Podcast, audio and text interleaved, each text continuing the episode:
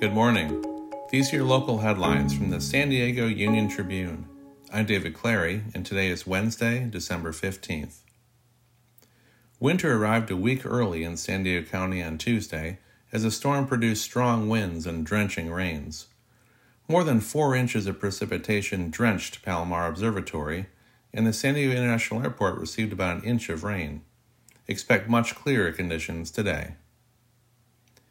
About 43% of roughly 2,400 San Diego County Sheriff's deputies have not shown proof of COVID-19 vaccination and are not required to submit to weekly testing. Department employees were required to show proof of vaccination by Sunday, although they have the option to request a medical or religious exemption. The wallets of San Diegans were fatter in 2020 thanks to stimulus money, stock market gains, and a strong economy despite the pandemic. San Diego County residents saw their real personal income increase 6.4% last year. That's up from a 1.1% gain in 2019. You can find more news online at sandiegouniontribune.com.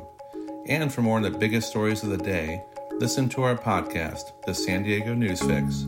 Thanks for listening.